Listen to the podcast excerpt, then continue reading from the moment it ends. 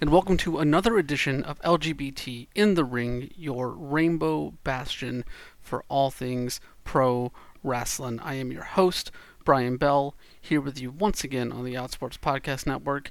And this week, it's another double episode week. We got two of them dropping today for you.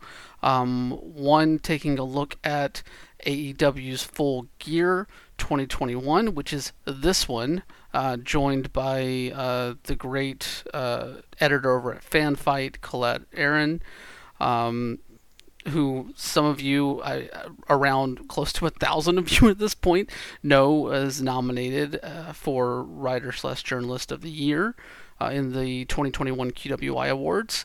Um, and I guess you know we'll get to that a little bit later here in, in the intro. But uh, of course, the second episode we have this week that you should also definitely check out. Um, I got the chance to sit down with Mercedes Martinez um, just a few days ahead of her Impact Knockouts title match against Mickie James at Turning Point on Saturday. So definitely, as soon as you get done listening to me and Colette kind of opine our thoughts about uh, AEW Full Gear here. Um, go check out that interview with Mercedes. Um, it was uh, someone that uh, I was ecstatic to have the chance to speak to. Um, but that being said, Full Gear overall, I really like the show. We'll get more into that here, um, including some of the smaller details that kind of piqued our interest a bit on the show. Um, but before we get there, I do want to touch on the QWI Awards just a, a tad here because, wow, the response in just two days since the voting was opened for uh, for those awards. The response has been amazing to see. I mean, like I said, we're close to a thousand ballots submitted, and it's only two days in. Voting's open until December second. Like, y'all could have been patient about it, but thankfully y'all were not. Um, I just have to say thank you so much for the response um, so far. I am reading the feedback as well, and I'll have more to say about that once um, voting kind of gets closer to the to the end of things. But you your voices are being heard, and they're already kind of circling in my head as to next year's awards and, and how things can be changed and made better for, for all of you there. Um, but with that being said, keep voting. You know the you can find the link on both the show Twitter page at LGBT Ring Pod as well as my personal um, Twitter account at WonderboyOTM. But we'll put that to the side for now. Let's jump right into our full gear discussion with Colette Arrand. What's up, guys, gals, and non binary pals? Welcome back to LGBT in the Ring. And we are talking AEW Full Gear this week with our returning guest, the editor over at FanFight. And as I can say now today, voted by you, the listeners of LGBT in the Ring, a nominee for writer slash journalist of the year in the QWI Awards for 2021. Um, I the way you're looking at me right now, this is news to you, Colette mm-hmm. Arrand. How are you? you. Um, that's amazing. Thanks to everyone who nominated me. That's incredible news. Thank you very much. Yeah, of course. No, it was like I tallied the votes the for nominations like yet Monday, and I was like, oh well, this makes sense. Colette's there like it, it just made complete sense to me personally but i'm glad that the listeners and the fans agreed and so you are you are there with a a fun slew of other nominees so i'd say that it's uh that it's expected because nothing is expected I, I like i never expect anything like that but it is uh you know i'm very grateful for that it's very nice to hear so thank you and uh, good luck to all the nominees yes yes definitely you're going up against wade keller so thumbs up on that childhood now. well, moving on from that, we do have a pay per view to talk about. Um, one that has, I think, gotten a lot of praise specifically for a few matches. Um, but overall, like it's AEW, their pay per views usually are solid to great. Um, and I think Full Gear kind of fits in there as well. Um, I don't know if um, the whole card throughout carried that same kind of weight as what Hangman and Adam and uh, Kenny Omega promised there, but honestly, it didn't. That wasn't the purpose for it. This really was, in, in a way, at least in my mind, a one match show in that it was meant to be the coronation of Hangman Page. Uh, it was not a one match show because there Yeah. versus CM Punk. oh, I I, know, but I mean, I think like going into this, a lot of the focus was on that. But Punk and Kingston, Stole my. God, yes, Um, I think that it was intended to be more than a one match show. Like if if things would have gone as planned and they would have gotten Moxley versus Danielson, things might have been a little bit different. But they didn't have like a lot of time to like prep Miro for like he didn't have a run towards the the match. Like he just had a match. Um, but yeah, I think that a lot of it was like structured around the idea of like we need to separate these three extremely hot matches from each other in some way, shape, or form. A lot of people called it a really stacked card, but compared to All Out, like I don't, I don't think so. Like I think that it was a good card, like, and I think that most of the matches were pretty good. Um, but I don't think that you're you're booking like, oh, maybe you are, like you know the Jungle Boy and uh, Luchasaurus and Christian Cage versus the Super Kliq or whatever. Like if this was like a, a massive thing, like you find ways to get other champions on the card, like Sammy Guevara or other main eventers in like a singles thing, like Adam Cole. Um, but yeah, I mean, I thought that it was good.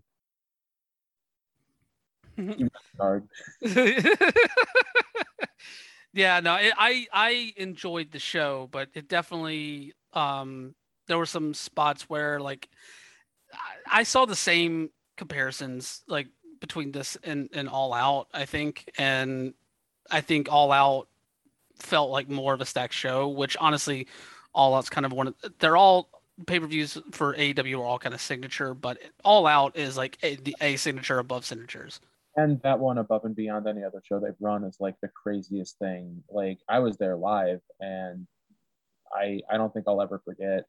You know, a the CM Punk match, b the Adam Cole fake out, and d like Bryan Danielson coming in and doing this thing. Like you can't like in terms of advertised matches, like I think it was still like a overall like it had CM Punk's first match in seven years. Sorry, that's the winner. Like Yeah. does does Christian Cage versus Kenny Omega look like a downgrade? I don't know. If you think so, then you're dumb. Like that match was really like um I mean in this instance it is kind of like an apples to apples thing, but you're right. Like it was their WrestleMania versus like their I don't know, like the other big four pay-per-views? Their SummerSlam? It wasn't quite a SummerSlam. It's like Survivor Series, like modern Survivor Series where there's no Survivor Series matches. no, I mean I think that's a, a good comparison, honestly, and, it fits. Although I think it carries a bit more cachet than Survivor Series does nowadays, obviously. But that's a conversation for another time. Um, let's delve right into it. Obviously, we had a, a buy-in match with Nyla Rose and Jamie Hayter going up against Thunder Rosa and Hikaru Shida, all four women in the quarterfinals of the TBS Championship tournament. Um, this was fine. It was kind of thrown together with you know opponents for the tournament, tag teaming um, on the last chance to kind of sell people on the show. Yeah. The match was fine, but I think it, we talked off air, like you pointed out, like this is kind of what happens whenever you don't have a lot of attention paid to your women's division. hmm Yeah, that's exactly what the issue was. Like, you know, it was an okay match. Like, it would have been fine on um, Dynamite or you know Dark or something like that. Like, and to say that it would have been nice on Dark is not at all an insult. Like, Dark is a great show. I love it.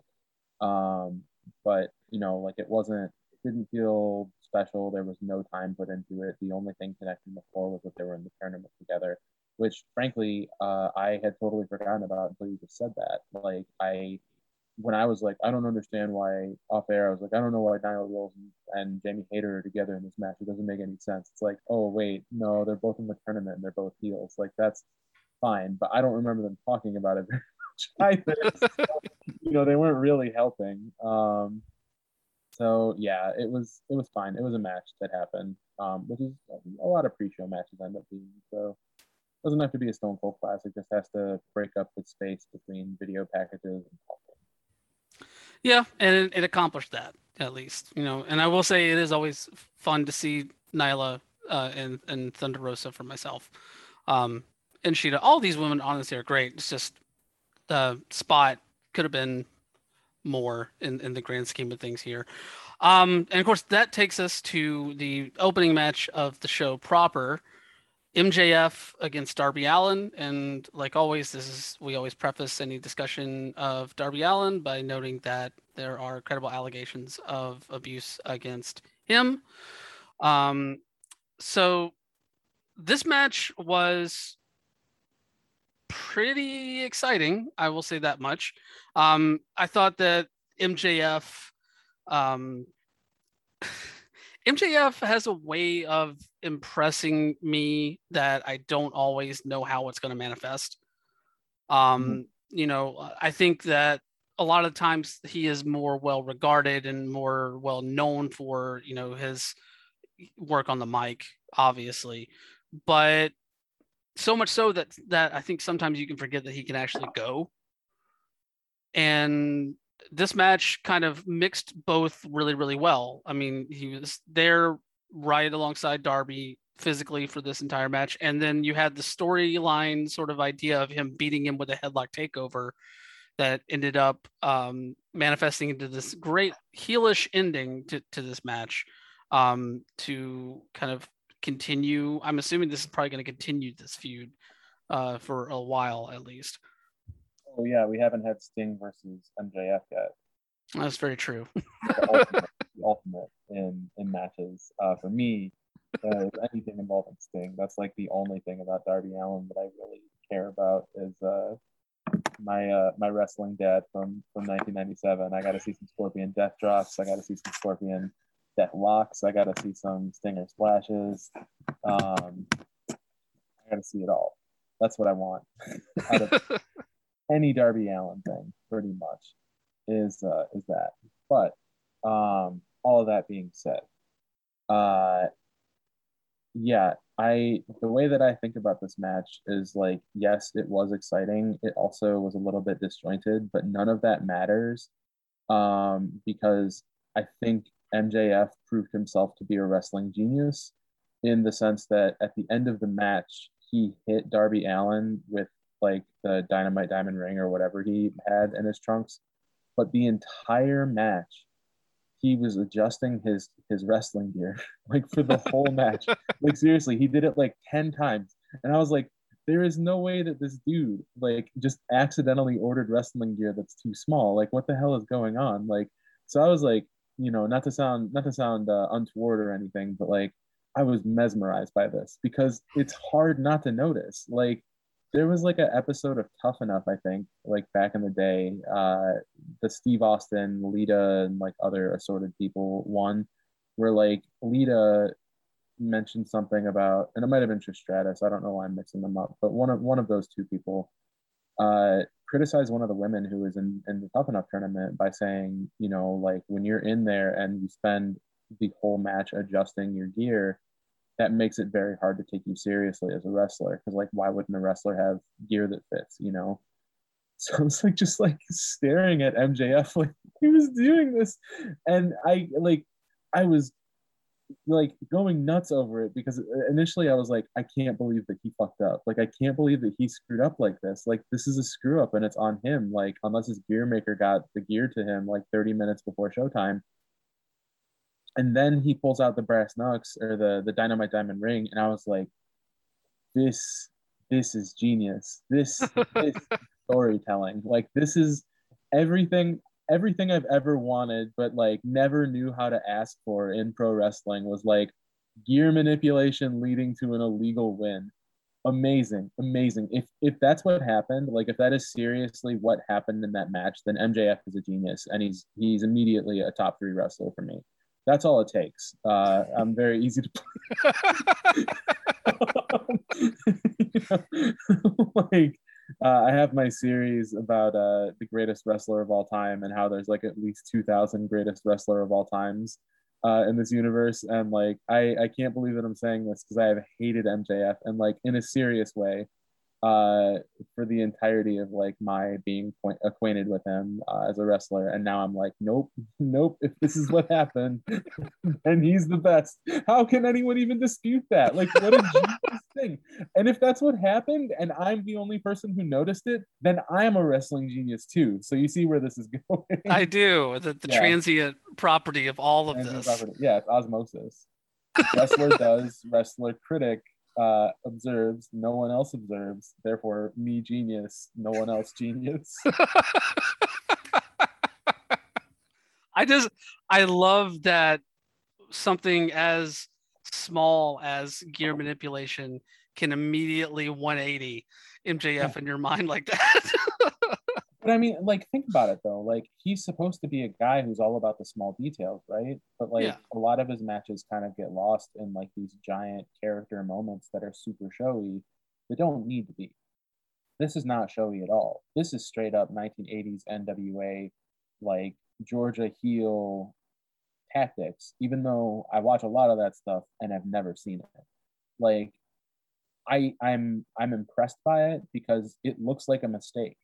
Like if you as a wrestler can get people like me to bite on something by looking at it and going huh it's really weird that he's doing that. This must be some kind of mistake only to fool that kind of person because i feel like i'm pretty smart about wrestling. Like you know let's be honest i am pretty smart about wrestling um so if you can if you can get me to bite one way and then completely head fake me in another. And it is an extremely small detail that only people watching at home or in the first like 10 rows can really observe. But probably aren't because the people in the ringside area are getting drunk and everyone else is getting caught up in like the big moves and reversals and stuff like that. That's impressive to me. Like on a on a very serious level. Like when I write about this for fan fight, it's gonna be a little bit jokey because it should be uh, you know, like it should be. The title that I have for the article is great, but I don't want to spoil it. No worries.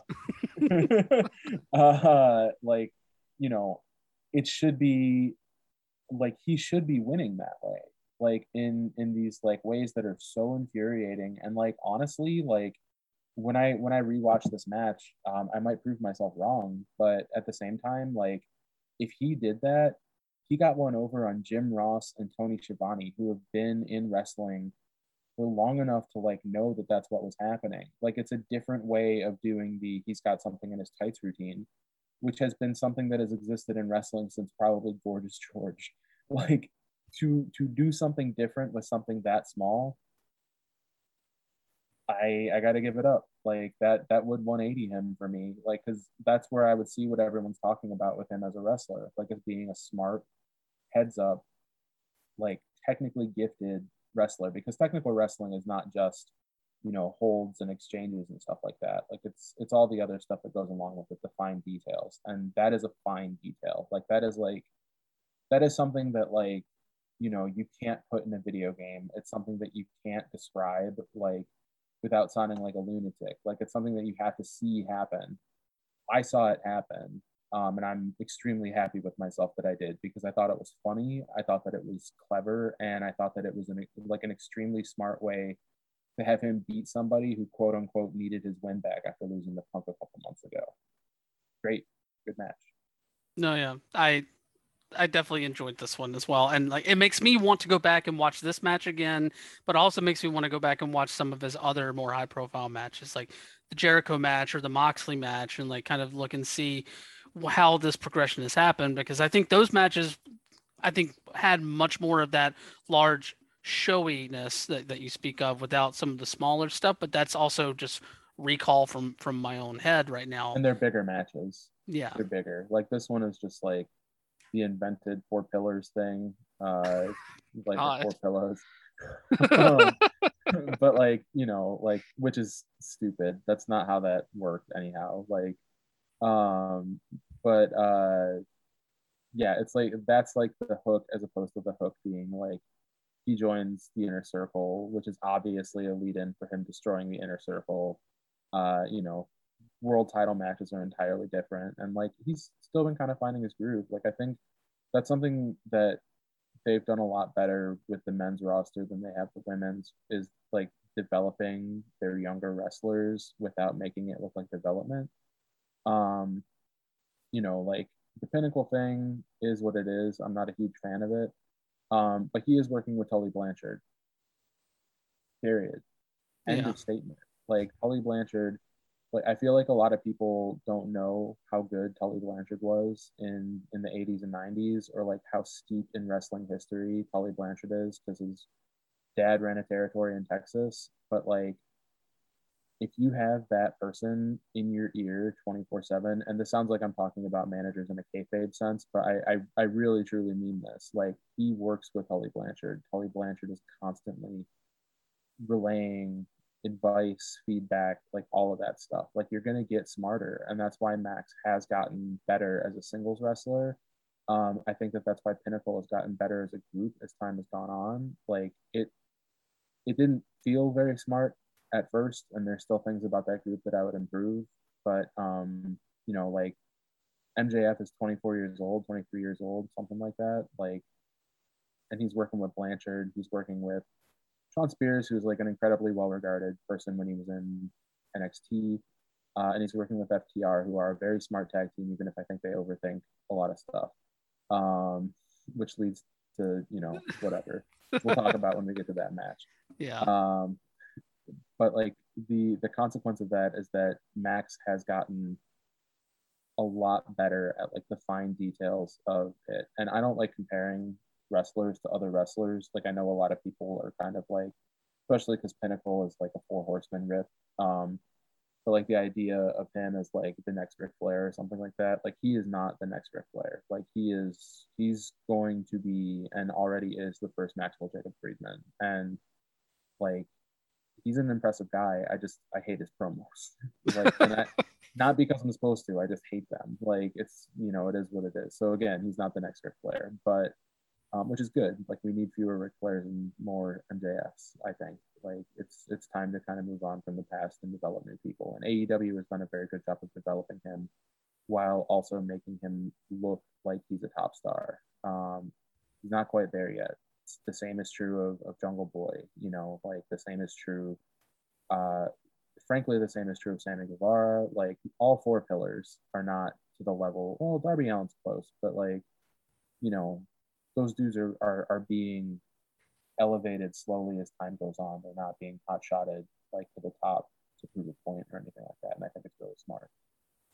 No, I definitely agree. Like it that that slow progress is kind of like always has or typically has the better outcome um in the long run. And Steve Austin had slow progression. Like if you think about him, like from King of the Ring to when he won the title was two years almost. Yeah, Um, because he won King of the Ring in '96. He feuded with Bret Hart. Uh, he had a Survivor Series match in '96.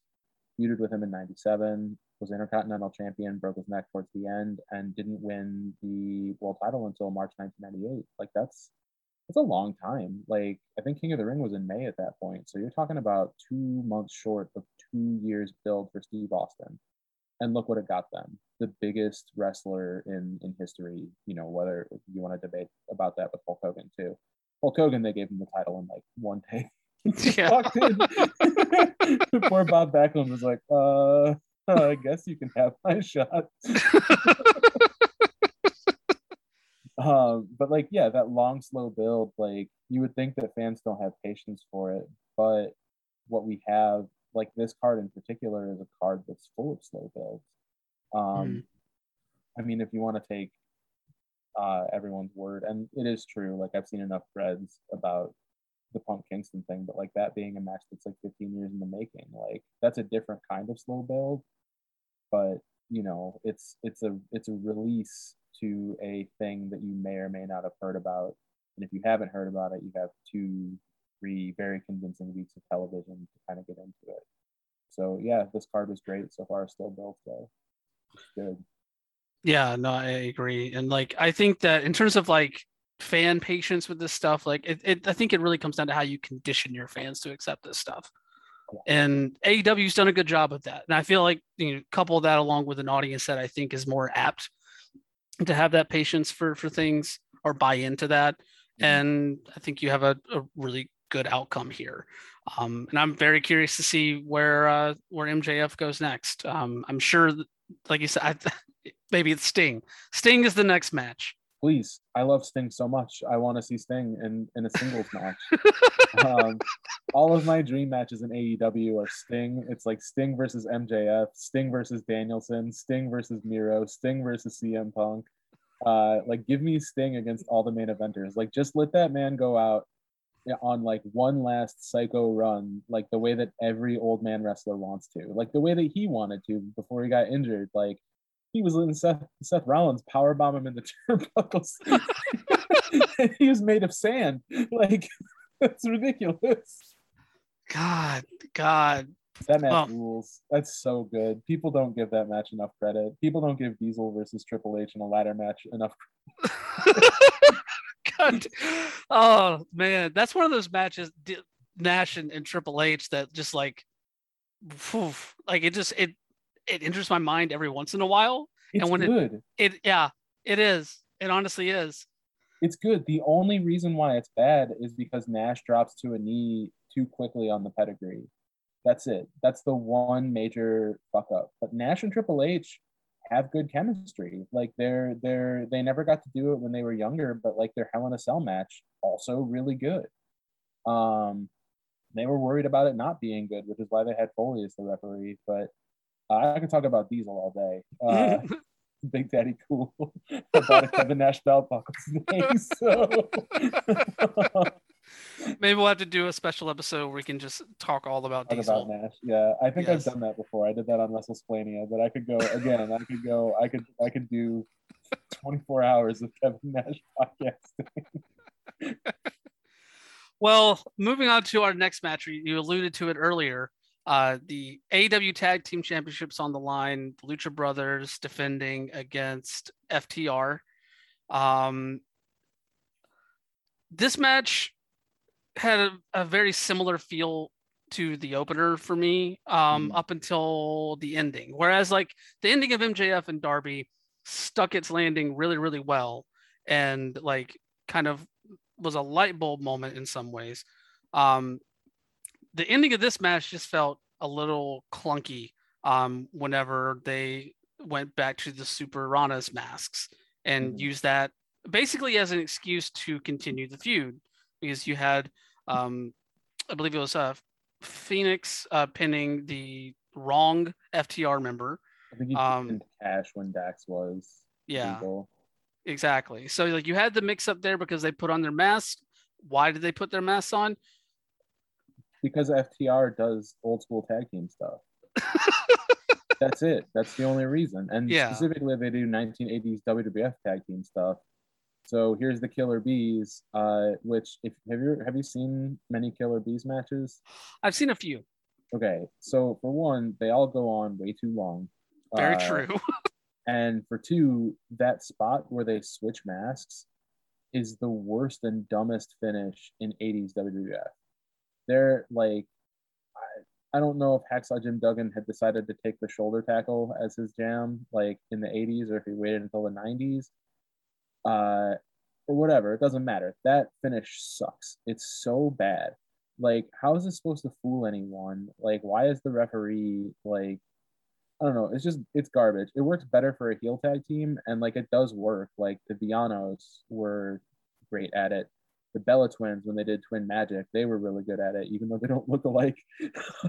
Um, but like you can't you can't just do that. Like the re- the the the match was fine, but like the finish I thought was was total trash because that spot is total trash unless you're gonna do it right, which they didn't.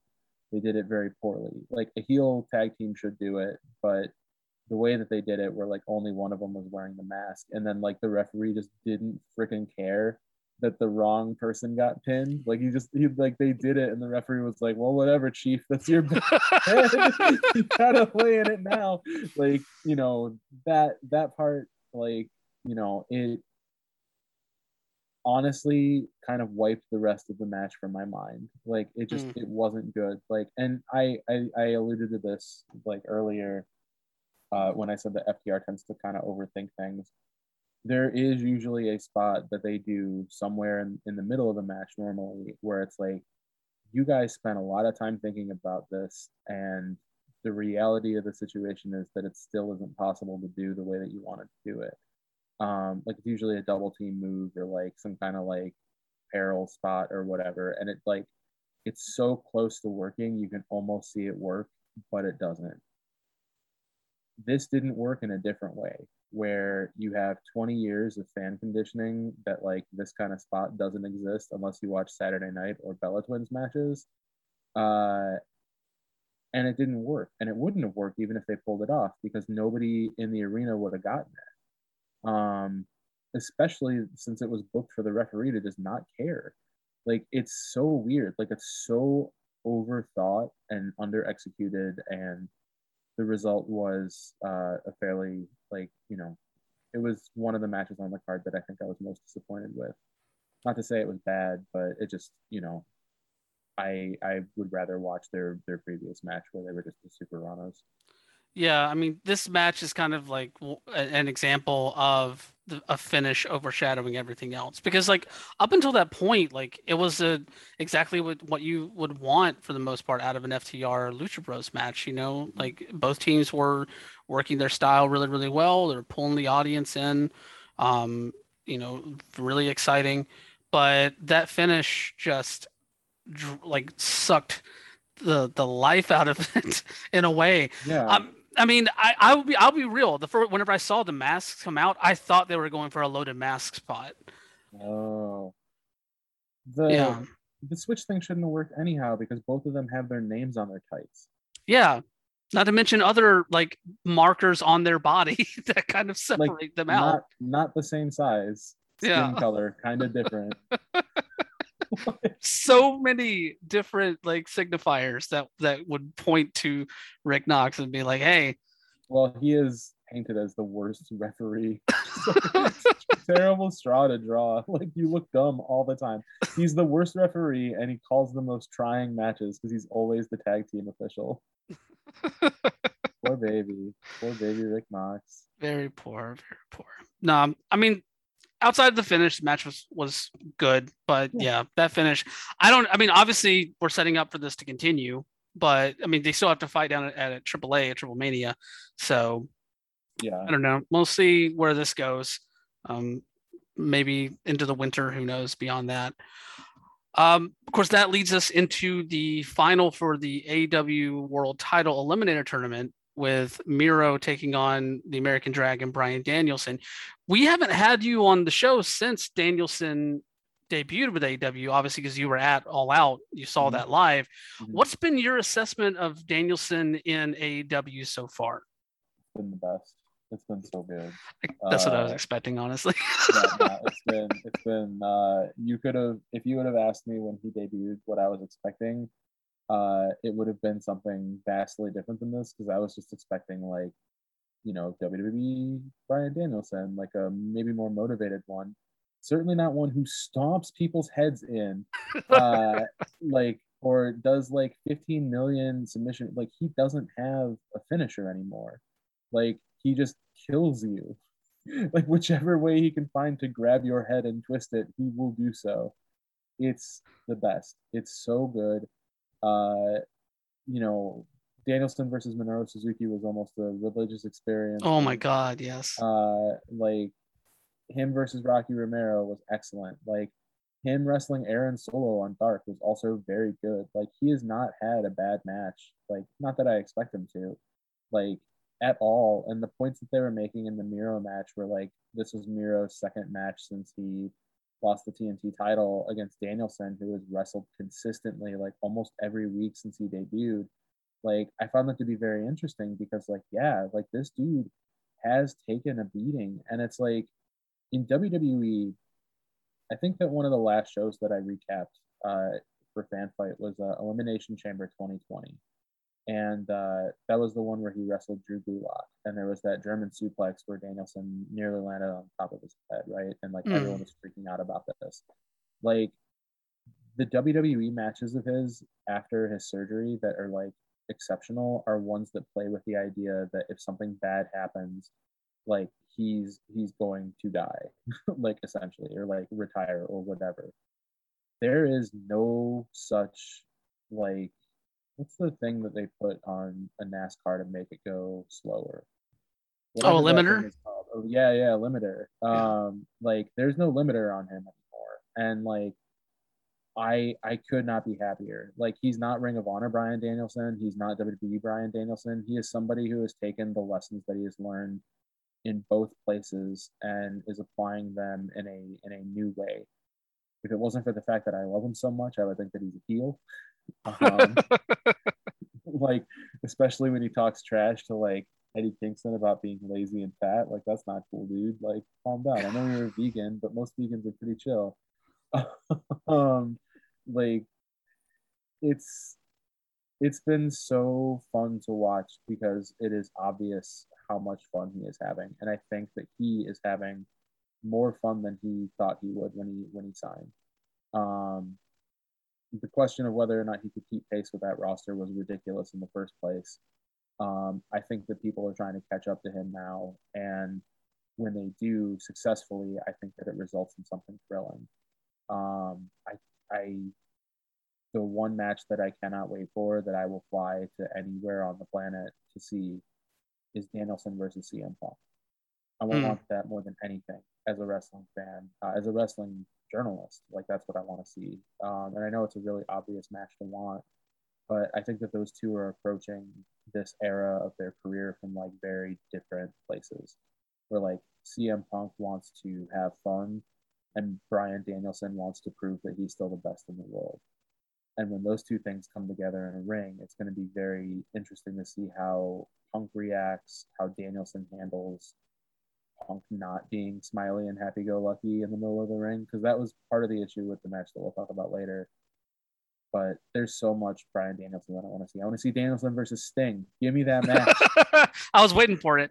Give me Danielson versus Sting. the true dream match. The dream match. The dream match of geniuses. uh, I mean, we're talking about people, uh, people with necks of sand, I guess. Yep. Looking at Miro and Sting as like the, the, the community that would suffer the most at the hands of Bryan Danielson. No, I, I I'm with you as well. Like, I mean, Danielson has been one of my favorites for decades at this point, honestly. And to see him kind of have those um, reins kind of pulled off of him and to go out and just he just looks like he's enjoying himself so much more now. Um, and it's amazing to see. I want him to wrestle as long as he feels like he can and should. Um, and I want him against a different member of this roster almost uh, like every week. Every week, player Uno. I'm actually really looking forward to that. Yeah, I saw a lot of people being like, "Oh, he was fighting Roman Reigns on his way out. Now he's fighting player Uno." Well, guess what? Roman Reigns is dope as hell. That match was sick and now he's in a different place. And he like you don't think that he's picking the opponents?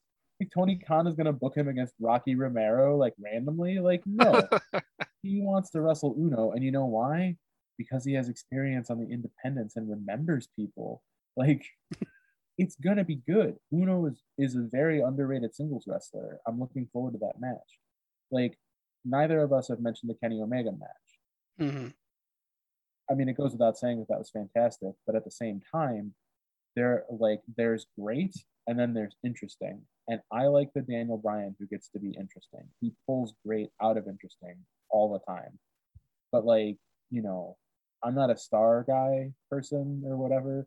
But like if he pulls like four out of player Uno, like I'm gonna be I'm gonna freak out because it's like, of course, of course, of course, and of course, there's this argument for for Uno and you know for Aaron Solo this young in his career and million other guys who've gotten to wrestle him. Like I I think that the Bryan Danielson World Tour, like I hope it never stops. Um, like I don't think he's beaten Hangman, but like you even talk about that as an anticipated match. Like Bryan Danielson versus Hangman Adam Page at this point in both leagues' careers. How can you not want that? Like, it's gonna be great. yeah about him. no, no worries. I, I would be it would be remiss if we didn't at least talk about Miro a bit because like his TNT oh, title course. run was outstanding. You know, mm-hmm. ended by Sammy, and I like that this existential crisis that he has fallen into, this like questioning of God that has resulted from him Yeah. losing the title and and kind of finding his way again here. Um, obviously, it wasn't meant to be in this match. This was the Moxley spot originally, Mhm. but I mean, honestly, for as quick as this all came together, like the match was really solid. Miro, I think, uh, I think he's kind of um, risen above the TNT title picture now. I think that he fully can be a main event, a main event guy coming out of this match. Not to say that he couldn't before, but you know, he was in his he was in his slot for for that for that time. Um, but I think Miro can really hold his own in the main event scene. Yeah. I think so too. I also don't think that there's much of a difference between the TNT and world titles. Like outside of the fact that one gets defended more regularly than the other. Um, my favorite thing about the TNT title is how every single one ends up being defined by their champion in some way, shape, or form. Like they get a new title that like, you know, is like their colors or like something that like represents their character.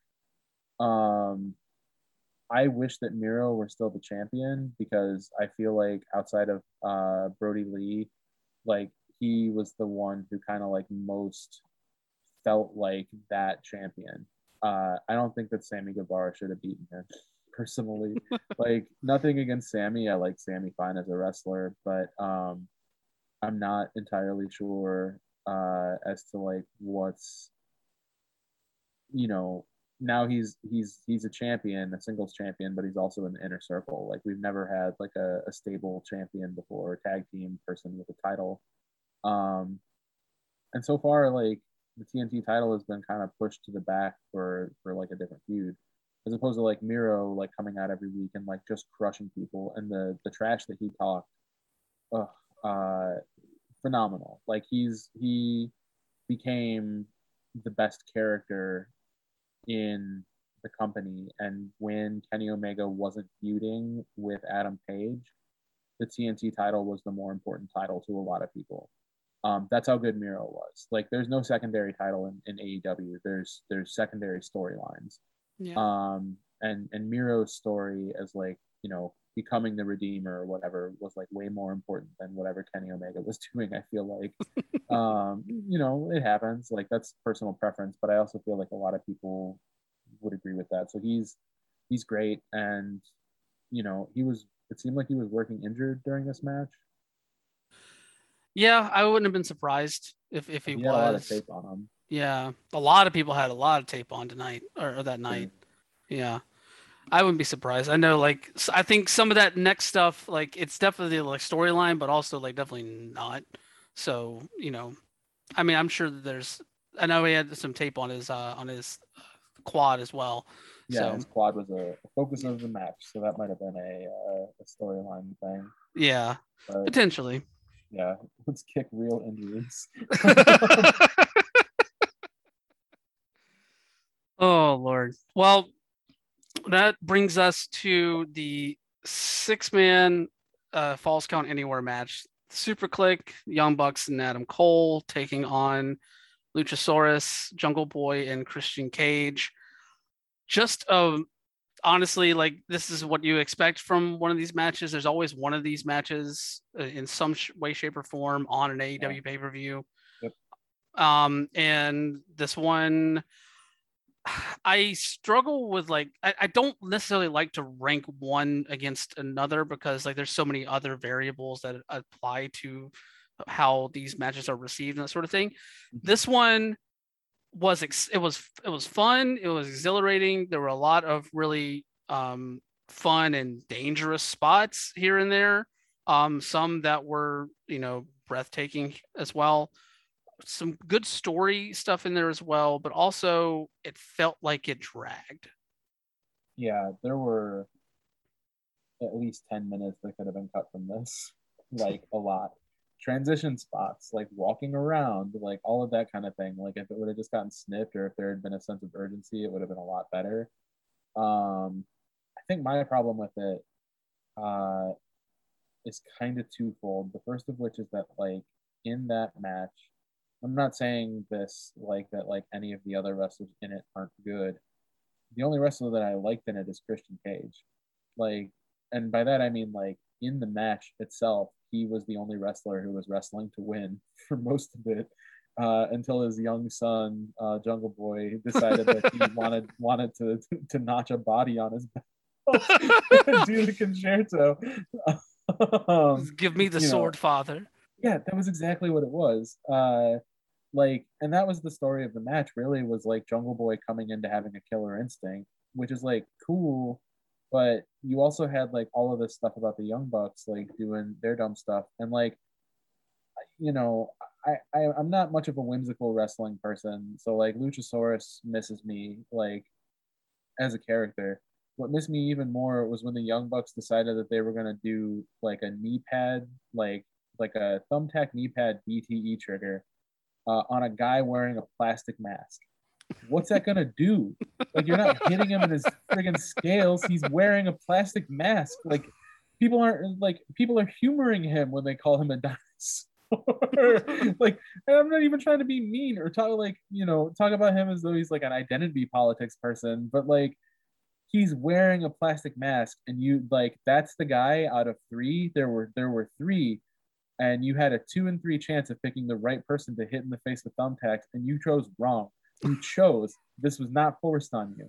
Like that's what always ticks me off about young bucks matches. And like every time i see brandon cutler i get like visibly not visibly like physically like you know upset by it because it's just like I, this is i've seen this. I have seen this routine over and over and over again. It does not matter if you end it in a guerrilla warfare match that has, you know, a bunch of people doing crazy stuff. Because you know what else I've seen in my uh, how like nearly 30 years of watching professional wrestling?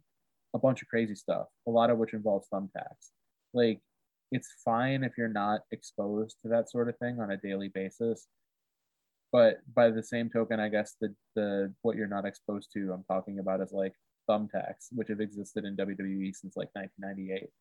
Um, it's not, it wasn't crazy enough for me. It, I I didn't find it very fun outside of the uh uh the the Jungle Boy Christian Cage stuff, and like I'm glad this feud is over. Like I'm glad it's over. That's that's where I'm at on this. Like there's a lot of feuds in AEW right now where like if they ended today, I'd be like, well, glad that's over. And this one was kind of there along with uh, like Matt Hardy and Orange Cassidy for me, because I think that most of the people in it can be doing better stuff, and it seems like everyone is going to. Yeah, no, I mean, I I feel you on on a lot of that. Like the it did tick me off a bit to see like the the the, the thumbtack knee pad spot on the one mask dude. Like yeah. that just made no sense to me. This match really I mean, Christian was outstanding in it. You know, you can't deny the Bucks' athleticism, and I will no. admit, Luchasaurus like hitting a shooting star off of the stage That's was cool. was dope. But at the end of the day, like, did this accomplish what it needed to do for Jungle Boy? I think it did, but it also was a very like messy way to get to that point. Yeah, so, I would agree. Yeah, it felt like. So I don't know, like there's always going to be one of these kind of matches on on, on these shows. So um, sometimes they knock them out of the park, sometimes they don't.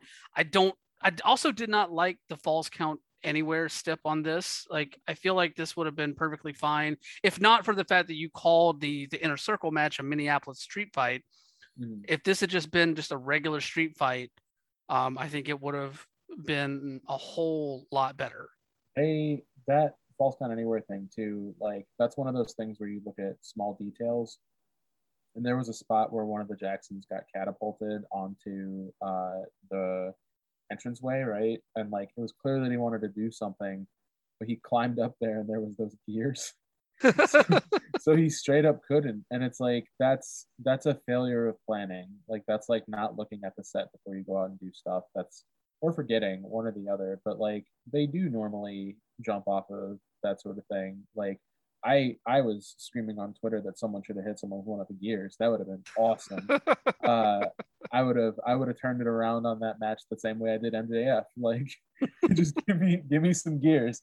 Uh, but no one did. No one did. They all found out that they were there and they couldn't do anything from the thing. Like you know that's that's something that should have been cut from the match. Is like that like oh yeah i guess that this spot is going nowhere now like and that's i feel like that's something that's pretty true of a lot of young bucks matches i can i can also give them kudos for their athleticism but how much young bucks athleticism do you need to see before it just becomes this is what they do yeah let's do something better no, you're not wrong. And I think the last thing I'll I'll say on this match is um like I think it goes without saying that you know sometimes JR can be a little frustrating on the mic. Um yeah. I can't remember if it was him or Tony, but the whatever they were Tony. okay, the whatever they're saying about the, about pink and yeah like pink mustaches and gear and how can you be a tough guy if you're wearing pink fuck all Jim, the way off Jim Ross joined in on it too but i was real disappointed in my boy tony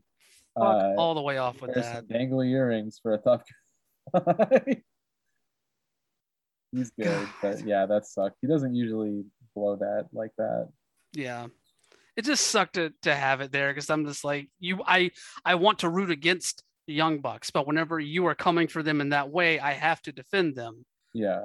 Because yeah. it's just my it's just my like line I know of the they sand. suck, but Lord. Well, moving from one tag team match to another, um, we had Cody Rhodes and Pac against Andrade El Idolo and Malachi Black. Yeah. Uh, this match was. I will say this: for as much as we've seen in recent tag team wrestling, the whole shtick of a match being teams not working well with each other, or or being you know, upset and unintentionally hitting each other and that sort of thing. This was one of the better examples of that. It worked right. better than a lot of those for me. Um, it was different too because it was both teams. It wasn't just one. Exactly. Yeah, and honestly, you have four super talented people in in the ring, you know, there, and I thought that this was a really good showing for Pac. I thought it was a really good showing for Andrade, who hasn't really had the chance outside of that one the, the matches with Pac that he's had, yeah. hasn't really had a chance to really have a signature moment on AEW television yet. Yeah. Yeah, no, I think that's that's definitely true. But again, like, you know, one thing that we haven't really brought up because we we just brought up the issue of time in the last match is um how long these shows are like four hours long and they don't need to be. This match was fine. This was a dynamite match. Um, like it was just straight up a dynamite match because like these teams aren't going to exist together for much longer. Uh, there's not much of a place for them to go, and like the face tag team and the heel tag team aren't going to fight each other. So like, who who cares? Like I I think that the way that they went about it was fine. I think that they need to realize, not necessarily realize, because this could just be a, a fan gimmick. Like, there's definitely people who still like Cody Rhodes out there, but like, the star of the show was the audience booing Cody. I felt like that was where the announcers got the most hype about it. They're like, I don't understand why people boo Cody Rhodes. Like, he's the best. Uh, like, like that's you know that's that's how they were going about like talking about the situation and like you know it's unfortunate i guess uh you know i don't feel i don't feel guilty about being the one person who booed during his hard times promo uh with jacksonville but like i do i do feel i feel like a little twinge of sadness when somebody with a last name rhodes decides to embark upon something that is that is a massive failure, like the failure to keep himself as a babyface. Um, and that is such a big thing that it is impossible for me to see anything else in that match outside of, you know, like that spot for them to boo Cody wasn't necessarily built in. Like it was just a spot. Like it's hard to see. Um, and it's it's getting to the point where it's like I wish they would figure something out. And if that something is is actually having him turn heel, fine. Like you know, I think he cut a promo where he was like, "I'm not going to turn," and I'm not because if I did, I would just challenge for the AEW World Championship. And it's like, dude, that's a contract that you sign. Like you don't get to decide not to enforce it, even if you're an EVP. There's three other EVPs, and there's a guy above you. like that's not that's not how that works. You should just turn heel because that's what people want. Like, don't John Cena this, like, because it's not gonna work. Like the the way that the crowd works is way different. And that's all I could really think about during the course of that match. Like, I I thought it was pretty much filler um, to get to the next spot, which is fine. Like, there's there's a place for that, but I, I don't have anything to say about the match clearly because I've just been talking about booing Cody Rhodes. no, I, I did want to bring up the promo that he cut because I, it was an it was an interesting thing for me to see, um, because you don't. I mean, obviously in AEW you get this a bit more, um, yeah. because of the people that are that are in charge there, but you don't normally see someone kind of addressing this like out of storyline thing so directly and with such flawed logic. Because like you said being a heel doesn't mean that you go back on all these like contractual things and you don't necessarily the first route you go if you do turn heel doesn't mean that you have to break this thing this contract that you made and challenge yeah. for the title again. There's so many other places for you to go yeah that like through the top 10 or 5 or whatever because you're nowhere near it but no, but it does it does kind of represent like one of the few times that I've seen like AEW not really fully listen to its audience, you know, and I think that they're a company that has kind of had a reputation built about listening to at least a portion of their audience. We'll put it that way, because the portion that keeps clamoring about the women's division, including the people on the media calls, thumbs up TK, um, you know, that sort of stuff those opinions have been voiced for a while now, and you know we haven't really seen a ton of change yet. Um, when it as it pertains to Cody, though, you're right. this is not a John Cena situation at all. Like this is something where it should be embraced a bit, especially if you're going to keep having Arn. And I I love Arn to death. I, if you're going to keep having Arn pulling out finger guns before like just fucking throwing fists on people. I love it, but also like that that would fit so well into a heel nightmare family sort of scenario too. Was he throwing finger guns? Is that what he was doing? I thought that he was oh, yeah. holding his hands for his working punch. Oh no, like he threw he like he, like reached into like his uh like pants loop and like pulled out a finger gun and That's then hilarious. punched and punched Andrade's like, manager. I love how he's like he has successfully turned that around because there were a lot of people who were like kind of horrified by the like pull a Glock out thing. And then he was like, I don't know, like I don't have a gun or whatever he said. It was like, okay, okay. That's why he's got the finger. He's got the finger gun. yeah, this is all he needs. Him and the Bullet Club. Oh um, God. Yeah, but I, I'm I'm with you. Like there, this Cody situation it's gonna have to go somewhere at some point because like the fans are not gonna stop booing him. Yeah, it certainly can't be a um like long term thing. Like they gotta figure this out sooner or later. Like, you know, something has to happen where like Malachi Black it's like they act like the black mist is some kind of like brain poison or whatever, but like it hasn't affected Cody at all. So like, you know, maybe maybe he can shoot like a, a different kind of color uh, spray at him, and he can figure out that he's meant to be Cody Black, like dye the hair black like a like a Dracula, have the pocket watch in the jacket again, and start talking about how rich he is. Because like everyone like people don't want to hate him because of who he is or not who he is they kind of do but like because of like where he comes from. Like they don't want to hate him because of his dad. If that was true then dustin would be getting booed too. Yeah. um the reason they hate Cody is because Cody doesn't know how to play at like being a regular guy despite being a Richmond, which is exactly what Dusty was good at, like, you know, towards the end of his in ring career. And like, you know, he talks about in his really famous promo with Dustin where like the view never changes and they like a hug and a kiss to seal the deal like he talks about being a corporate cowboy and like you know kind of like throwing away his roots and stuff like that in pursuit of wealth and fame. And the fans loved it. They ate it up because like here's their hero saying like i messed up. I hope you take me back. Like Cody needs to figure that out as opposed to like coming up with a bunch of weird talking points based on statistics that he read in some magazine.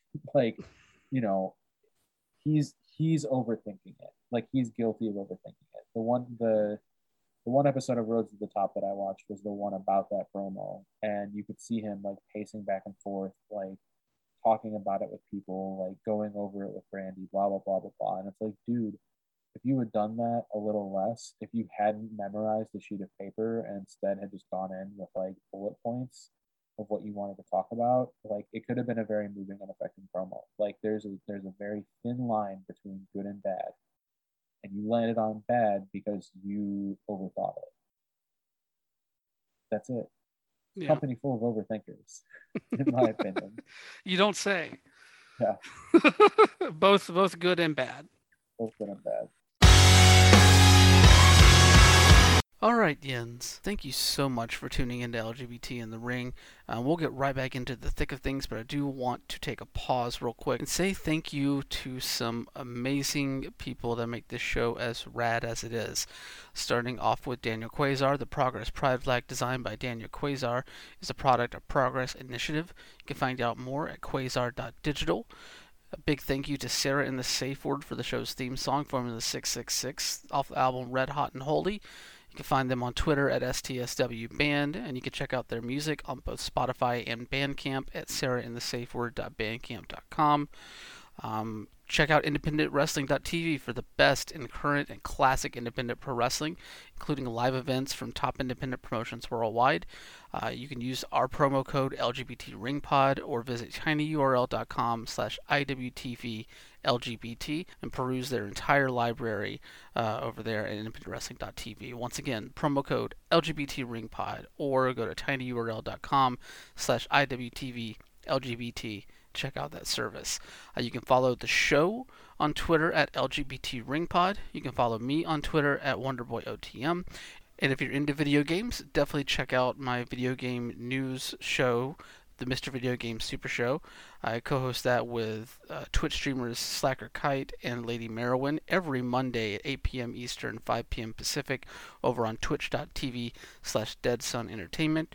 Uh, it's your weekly roundup of gaming news, uh, and it's always a blast. So once again, check that out every Monday, 8 p.m. Eastern, 5 p.m. Pacific, over at twitch.tv slash Dead Sun Entertainment. Sun like the star. We'll be right back with more LGBT in the ring. That brings us to the women's championship match, the women's world title on the line.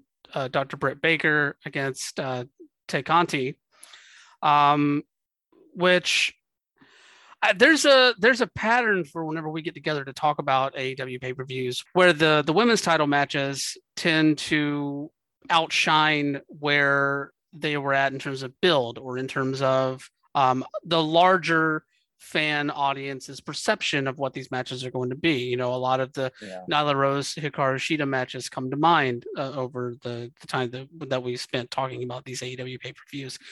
Britt and Tay, or Ty rather, I think it approached that. I liked the match overall, but I think that there was still a bit more that could have been done in terms of pacing here. Yeah. I feel like the I felt like the final third of this match was a little off kilter in terms of timing, and I don't know if some of that was I, I don't know what's what really to attribute that to, but it just felt like some there was a little bit of a disconnect towards the end. But I like the finish. Ty needs to work on the the moonsaults off the to the outside a bit and the pile driver. Yeah, I, I did not realize that she was using that Gotch style pile driver as often as she has been. That's new. That's yeah. New. Since since Suzuki was there.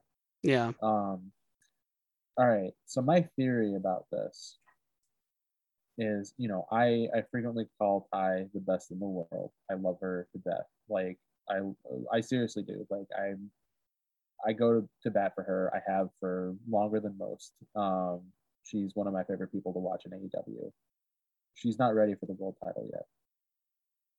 I don't yeah. think. Um, and in truth, I think that one of the things that had we talked a little bit longer about the opening match, like the buy-in match, uh, this might have come up. But like, I think that the way that the women's division is being handled in AEW, as if is as if most of its roster still has some development to do. Which, honestly, having watched a lot of Dark, having watched a lot of like tournament matches and all this other stuff, like there are women on the roster who are in a prominent position who are not quite ready for the role they're in yet. I think I think uh, Conti is one. Um, I think to a certain extent, Britt is one. Like, I don't think that Britt would be in the position she's in had her bleeding during that match against uh, Thunder Rosa not gotten over so big, which is not a criticism. Um, I think for me, the biggest example is Jade Cargill, who is like, who has the presence and the size and the look, and you know, she's pretty good and getting better at promos. But like, when she was in a three-way match on Rampage or whatever, like she nearly necked herself on like selling a move, uh, and like a basic move too, and like it was kind of scary. And like, there's nothing wrong with the women's division being kind of a developmental division because I think that a lot of these women are like a half a year, a year, two years out. At which point you stagger from like one to another to another with like different things. But uh, Tay's thing is that her being in this position was a response to her popularity uh, from people like me, uh, and and like the the truth of the matter is like the match was pretty good. There was a lot of stuff going on. Like you noticed the moonsault. Like she was legitimately terrified of it. Like I yeah. noticed the Gotch style pile driver, which is it's a pile driver. Like that's not a super difficult move, even if you're doing the underhook under the leg. Like that's backyard wrestling stuff. Like she's not quite there, period. I think that you're right about the first two thirds of the match being great and the second, like the last third, kind of being hinky timing wise. I think a lot of that is, again, it's experience. Um, and Tay in particular is still getting it. Like before this, like you can you can talk about her reputation as a judoka or like uh, like you know any anything like Olympic uh, tryouts and stuff like that, and it's all fine and good. Her wrestling experience is entirely from the moment she signed with WWE to now. Like that is not a lot of time, and she did not get a lot of time on NXT television. Uh, I don't know how training goes, but like you know, she is still getting her legs under her. When she finds them, she is going to be the best wrestler in the world, and I mean that sincerely. Like her pump kicks, like when you look at her comebacks and stuff like that, like they remind me of 2016 uh, Daniel Bryan or whenever he won the title. Um, like that thing where like just like everyone gets behind it, like because he had the the drop kicks where he like would do the flip after the drop kick and like run and charge in the other corner, and that's what she's doing with her pump kicks. Like she has an incredible amount of potential, and I don't want to say that she was exposed because I don't think she was. I just think that like this is like the first AEW women's title match on a pay per view that I can remember just saying like, "Yeah, that was all right," and I said, "Yeah, that was all right," in a match involving one of my favorite wrestlers. like, so yeah, that's that's kind of where I am on that. Yeah, I mean, you're. I I agree with you honestly on on Tay. Like she has a lot of potential. She has. Just look at her progression from her time signing with AEW to now it's yeah. yeah, it's leaps and bounds from where she was previous to that. She has a, a very good acumen for picking up stuff quickly, but at the same time, like she clearly wasn't ready for for for this spot here, and it really was only like small little things that really prevented her from, I think, being ready for that. Stuff that can be fixed in in that span of time that, that you're speaking about. I think that she along with a number of other uh, women that are there are set up to really carry this division forward over the next few years too. Like so. as they yeah.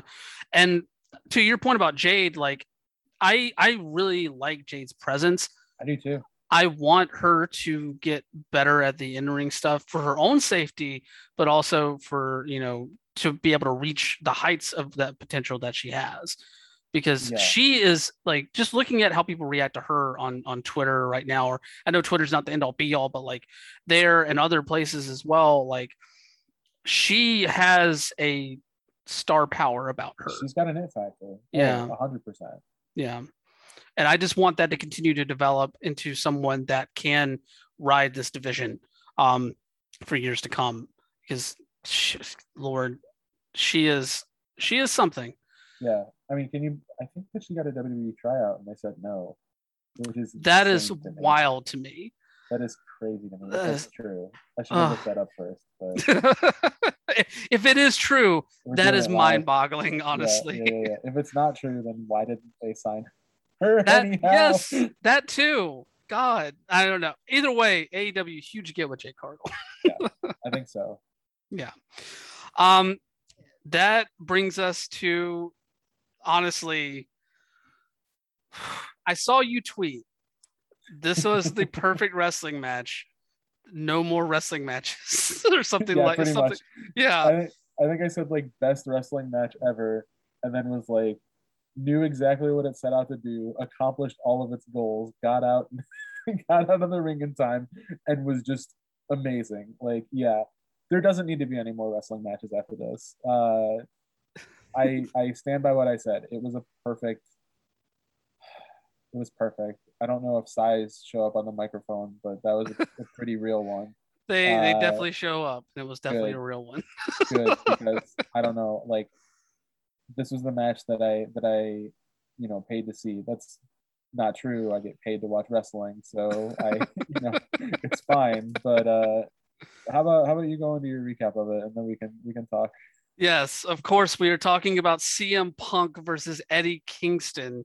Uh, as you pointed out earlier, a match 15 years in the making. In all honesty, um, a match that on uh, that really felt like it had this added emotional weight to it, not just through the promos, because Eddie on the mic just I give me like just 10 minutes straight of Eddie Kingston yeah.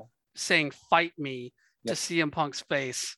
Yep. Just I want it all day. I want I, make that my fucking ringtone. Even possibly good. Oh, so good. And then you had you had all the the back and forth between him and Punk, but also you had the Players Tribune piece come out at the same time, which really shed a light onto this different side of Eddie that he doesn't show that much to the pro wrestling audience, you know. Yeah. Like is a very vulnerable state talking about his struggles with, with alcohol, you know, his relationship with Moxley, all the self-doubt, all the the mental health stuff that went into this, and then finally breaking through with AEW and still not really knowing how to handle the immense amount of praise from all these people online who wanted him there as soon as he showed up and took Cody to task in that TNT title match. Yeah. Um, so you had this, all of this coming together to build into what basically was just a fight. Like this wasn't a wrestling match; it was a fight. No, it was such a good fight. I mean, from the beginning, so like him, him hitting the back fist before the match even starts, I and just screamed. like, like I had just been murdered in a horror movie. I screamed it was so fucking good. Um, and then all the all the other all the other stuff, all the other stuff in this match, just like the the busting Punk open, putting Punk's blood on his face, and while beating him up. Um, you know, a lot of some of the other like, oh god, I can't even put it into words right now. Like it was just, this was so good, and it was exactly what it needed to be. Eleven minutes in and out, just full force just no breaks. Yeah. No pauses. No nothing. Like yeah. Eddie Kingston. I'm not gonna say this was his coming out party in AEW because he already had that against Danielson or against Moxley or against Cody or any of that stuff. Like, but in terms of like him being a sheer emotional storyteller, he had the crowd booing CM Punk, like, which is yeah crazy that spot where they were going to do a superplex and like Kingston was just like wailing away on Punk's back until he collapsed and like you know like how can you not like appreciate that sort of thing like that's like we've been talking about small details a lot but that's that's a small detail like you know him painting his face with Punk's blood that's cool that he went back to do it again a second time that's a small detail yeah. you know the whole thing, like the the back fist at the start of the match, um, Punk coming out on top, him not like Eddie refusing to shake everyone's hand who like ever judged him in the back. Like he didn't shake Danielson's hand either. Like this is excellent storytelling. Like it is so good. And when he gets his win over one of these dudes, I'm gonna cry. Like I will cry. Like straight up. Like that match made me cry anyhow. Um like I I can't even bring up specific spots because to me it's all just like a feeling like it's all one like wave of emotion that like starts crests and like crashes when punk wins like because i think i said for like two weeks ahead of time like the, the one of the, one of the tweets was i need i need eddie kingston to beat the brakes off of cm punk. Like you know like i need eddie kingston to win more than anything in life. Like i was dead serious too. Like uh and the fact that he lost and I did not feel disappointed speaks volumes to how well that match was executed. Like like I said, it knew exactly what it was supposed to do and it went out and did it. And it was perfect. It was utterly perfect. Like just what a match. Like I, I can't wait to rewatch it, honestly. And I'll I'll probably rewatch it I don't usually rewatch wrestling matches because there's always more wrestling. Like unless I'm reporting on something and I was not assigned that match. Uh, so like the fact that I'm gonna sit there and, and watch it on a loop until I like can figure out its mastery over my emotions, like it says says a lot about how highly I hold that match in regard. Yeah, no, you're you're not wrong. Like this was such a uh, it, it felt like an emo- emotional catharsis in one way, but also still plenty left to tell and still plenty left to experience at the end of it. It was like you yeah. said, like Kingston is not shaking hands with people that disrespected him over over his like 20 year career here. He's he not respect. Yeah. He, he doesn't. He wants yeah. to beat the bricks off of them, like you yeah. said. That's what I want too. Everyone, Sting.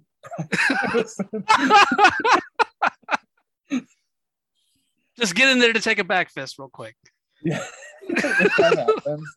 Oh, if that happens. Yeah. I don't know. I don't know if people think that I'm joking about how much I love Sting, but rest assured, I am not. I love Sting. Uh, I I think that he's a genius. I think that everything he's done in AEW, he's he's ah, he knows what he's doing and uh, he knows how to take a punch. So if Eddie Kingston has to step in there, knock him out, I'll be happy. I'll be mm. satisfied.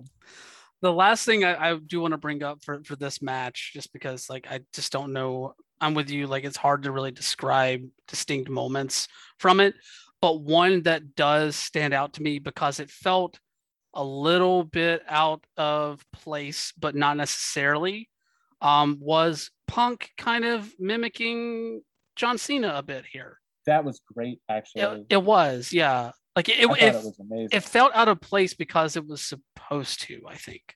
Yeah, I mean, like I think that that was the kind of thing where like maybe in a certain sense that's Punk acknowledging that like all of the stuff that had happened before the match had kind of made him the de facto heel Hmm. Um, but if he had actually done it, like if he had done the five knuckle shuffle, I would have lost my mind. Like I would have just lost my mind. Like I know he's done it before, but uh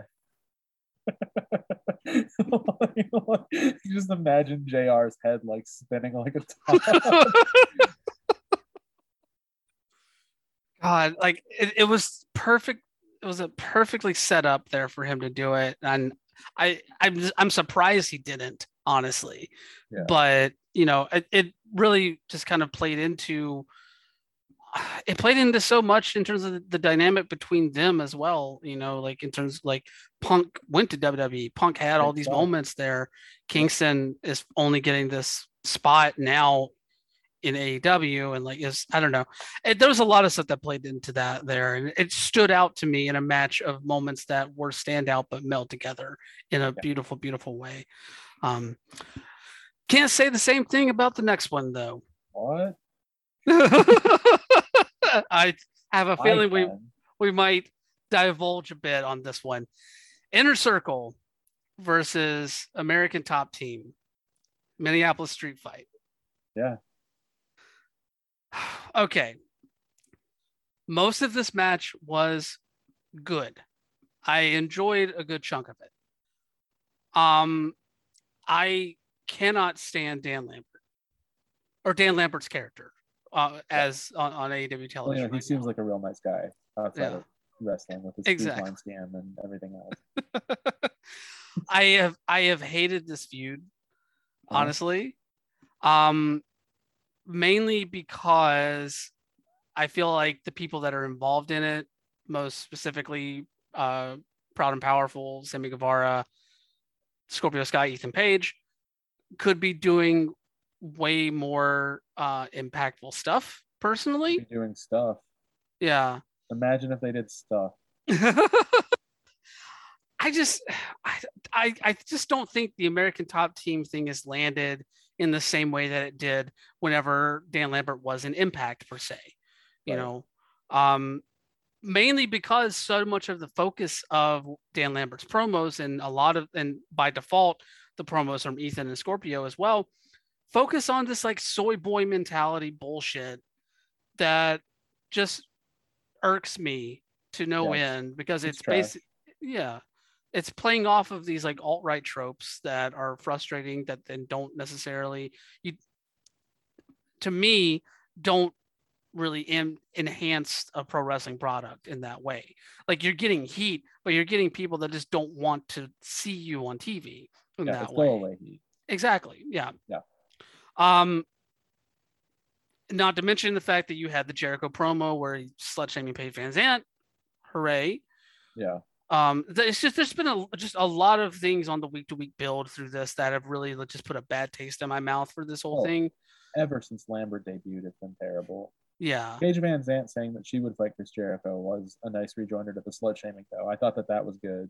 It was. She's dope. I want to see her fight Chris Jericho. Same. but so but even taking all of that out, uh, taking all of the like bad taste out of this right now. This was built up as kind of a not necessarily a blood feud, but a, but something that had a lot of hate and a lot of anger behind it for and a lot of moments leading up to it where you had like legitimate violence going on. Not to say that wasn't present in this match, but I think some of the branding around the Minneapolis stuff, I'm a fan of Goofy. I love Goofy wrestling Yeah. stuff, but this trended into a pattern that kind of went against the grain for what this match was supposed to be in terms of what they presented it on the week on a week to week basis.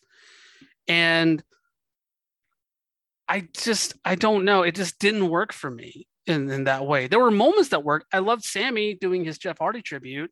Yeah. Um, I love that Jericho won by hitting a frog splash and doing an, a, one of the better Eddie Guerrero That was um, excellent. tributes there. Yeah. But on the whole, it just didn't work for what I think AEW was setting this up to be, and I don't think that it. it I don't think it hit the landing at all. yeah. I agree with you, but Baron von Raschke Okay. Yes. did the Iron Claw. Therefore, wrestling match is good. okay. I will give you that. That was a stellar moment that I did not see coming, even though they only introduced him being out there at the beginning of that match. The match, yeah, that was amazing. like that dude really. uh Brett Davis uh, wrote an article about that for Fanbyte today, and uh, like he pointed out that like Raschke was like a master of like milking his one thing. Like he claws the camera like at the end of the match, and uh, and yeah, like that part that part was amazing. Like I'm fine with everything. Like I understand Dan Lambert's role. I appreciate that he is uh, as old school enough. I mean, for one, this was a Memphis style, like the weak manager is chosen as the the fifth competitor, war game style almost. Thank God this wasn't a war games match. Yeah. Uh, but like you know, I love Lambert's suit, like his velour tracksuit. I thought that that was It, it was a good suit. I loved watching him flex like Hulk Hogan. Like when he toned down the stuff about how millennials are like weak and garbagey or whatever, like he got a lot better. Um, for sure. I think that everybody whose name, like wrestler wise, isn't Chris Jericho or Jake Hager is being wasted. Uh, and I, I feel like that has been true of uh, the inner circle for far too long. Like, you know, you can say Proud and Powerful could be doing better stuff now. Yeah, they could be doing better stuff a year ago, a year and a half ago, Yeah. three months ago, six months ago, nine months ago. Like they haven't been doing anything because they keep being the fourth and fifth man in all of these utterly meaningless inner circle like group feuds. Like the Pinnacle feud had nothing to do with them. Like they they had like one spot with uh FTR, like and they had two tag team matches, but like they didn't go anywhere. Like and look, FTR is doing stuff right now while also doing stable stuff it's it's upsetting. Like that's one of the most talented tag teams in the world, and I feel like I've gotten to see them tag twice in the past year. Not thrilled. Like this match was a big waste of time so far as like that's concerned. But again, Baron von Raschke used the Iron Claw. the match is therefore good. that is I I yes, the Baron von Raschke thing definitely was was it was amazing to see. I also will give credence where it's due. I love that uh, a purple rain chant uh, got Yeah. started after they introduced the Prince symbol as a weapon. I I love that I cover pro wrestling because I get to say sentences like that. yeah. yeah Um, sure. but overall, like this, it just didn't. It just didn't work. Like, and I, I hope that this is the end of of this whole issue there. And I don't know if I necessarily want. I don't want Dan Lambert on TV anymore if he's going to continue with this. Like, if it goes back to like what he was doing in Impact, where he was just ripping on wrestling fans, thinking that they were smart, but then like pulling out all these title belts out of his duffel bag and shit. Like, I ate that up. That was Yeah. great yeah. but all this all, all this other stuff it just that i feel like i'm being dog whistled on my wrestling show and i don't want that Yeah, I don't want that either. So yeah you know, they gotta So- figure it out or they gotta send him packing. yeah for sure um trying to think if there's anything else oh we should talk about the mma fighters a little bit here because we, we had junior dos santos and andre Arlovski. obviously Arlovski, um you know he i guess did his best i'm not going to fault anybody for coming into something Ethan- brand new like this Ethan Page was physically directing him. yeah like which is fine like he's not a wrestler like he doesn't know what he's doing and if that's what it takes for him to safely execute a spot that's great but like the match was done in such a way like a friend of mine uh like postulated that the reason why there were like regular tags in a street fight was essentially to make it structured enough for the MMA guys to like not screw things up because they're not experienced. And like just because they're doing this doesn't mean that they're taking time out of their regular training schedule to like learn how to pro wrestle that would be below them. Um but the way that the match happened i feel like there being mma people had no bearing on what happened. Like none whatsoever. The big spots were like you know mma people doing wrestling moves. And MMA people hitting someone with a butt kick or whatever, you know, like it was just like it didn't feel like they needed to be MMA people. Like I like, you know, Lambert could have hired Baron von Raschke, who was probably at the same athletic prowess as he was like 30 years ago. um, but like you know what I mean, right? Like he could have hired mercenaries as opposed to like he's connected to American Top Team, so that's that's the way it's gonna work. But like I don't feel like they added anything to the match in terms of like what happened or the flavor of it or anything. Like they were mostly kept the far side of the camera while like following Chris Jericho or something like that. Yeah. Um so yeah, I don't know. I don't think that they really mattered all that much. I don't particularly have strong memories of anything that they did that was too special. Yeah, uh, I'm with you. I mean, outside of Junior Dos Santos hitting that standing moonsault and being just so happy with himself that he That was, was able to do it, that was a lot of fun. So, and that honestly, that's what I want from those those type of people that come into wrestling. As long as you're having fun, like Just teach them how to do a power bomb. Yeah. That's that's it. Power bombs are easy for the person doing the power bomb. Uh, well, that of course leads into the main event.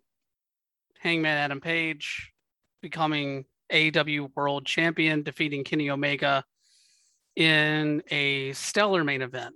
Honestly, in in my mind, um, it it played on the entire two plus year um, span that we've had here, building up to this from literally day one of AEW launching at that press conference in Jacksonville um, crowning Hangman as as the champion and the face of the, of this company, um, at least in some way.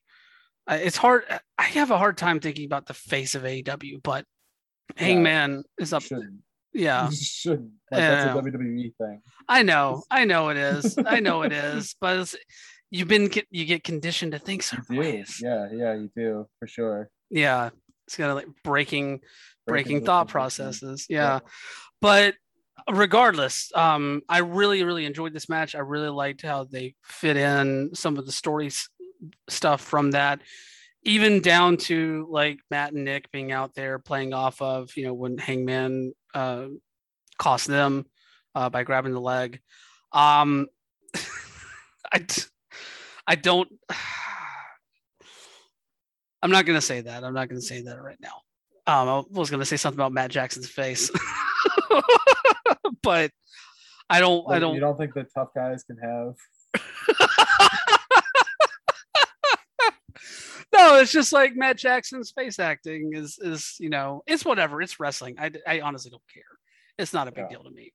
Um, but it, it did make me laugh a bit when I saw his face and, and nodding, just yeah. like saying like, "Yeah, do it. You're right. Go ahead." That's yeah. I don't. Okay, so here's the thing. I thought this match was dope. I love Hangman Adam Page. Uh, have similar taste in shirts. Uh, so like, how can I possibly say anything negative about him? Uh, I, I again, I thought that the match was great.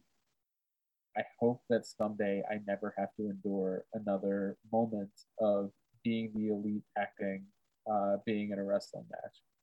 I I didn't hate the ending. I thought that Hangman, like, I understood what they were doing, obviously. yeah, Uh, and they had that promo beforehand where they were like, if, if you interfere with this, like, I will ruin your life or whatever. But you know what? Maybe Matt and Nick don't need to be there. Maybe they just accept the fact that, like, yeah, no, whatever happens, happens. Like, there's no, what are they going to do? They got their asses handed to them earlier tonight. Like, they can't do shit. Um, so yeah, like that part where like they did their their little like one act play uh, about supporting Hangman Page like winning the title or whatever. That kind of sucked because you know what it did? It spoiled the end of the match. This is the last move, everybody. Welcome to it. Like it's just like I could have gone for a little bit more drama, uh, and that kind of dampened it. But like I think that everything that you want out of a Hangman Page versus Kenny Omega match. Like, I think that the one from Full Gear last year was a little bit better, but I think that that's because I like shorter matches as compared to longer matches. Um, and I would not know how short that match was were it not for uh, my writer Joseph Anthony Montecilio uh, discussing the difference between the two matches, which like I disagreed with him. Like he didn't like this particular match uh, as much as I did. I just think that like if it if the ending were tuned up a little bit better, it would have been on par with any of like you know Kenny's truly classic defenses, of which there have been a couple. Uh, it would have been up there with like any other AEW title match, but I think that this was like just a notch below, like not that much, um, but like just enough where it's like there was a big flaw with this match that needs to be discussed, and that was the big flaw for me. Yeah. No, I mean, outside of that, I can't really think of a ton of glaring things. I and so much about this was kind of built into having the knowledge of, of the history that goes into this. I mean, even down to Kenny's entrance, and you have the big "What would Kota think?" sign out Yeah. there. which was yeah, that person had a lot of good signs, or one of the people in the front row had a lot of good signs. yeah. uh, the MJF floppy steaks one was really good. Uh, but yeah, that one, that sign was great. Kenny noticing it and looking at it was good.